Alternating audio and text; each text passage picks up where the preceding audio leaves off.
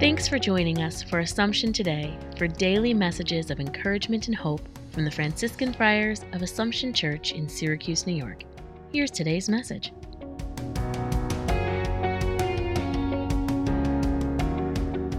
October 7th. The content of the gospel message today is the prayer we call the Our Father. It is not a magic formula, but rather a model and recipe for prayer. Jesus gave it to his disciples when they asked him to teach them how to pray.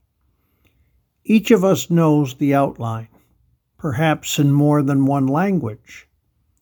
But hearing the message today, we might ask ourselves, how well do I really know the meaning of the words of Jesus?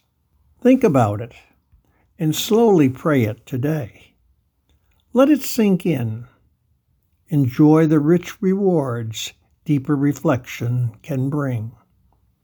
Heavenly Father, help me to know you better each time I pray.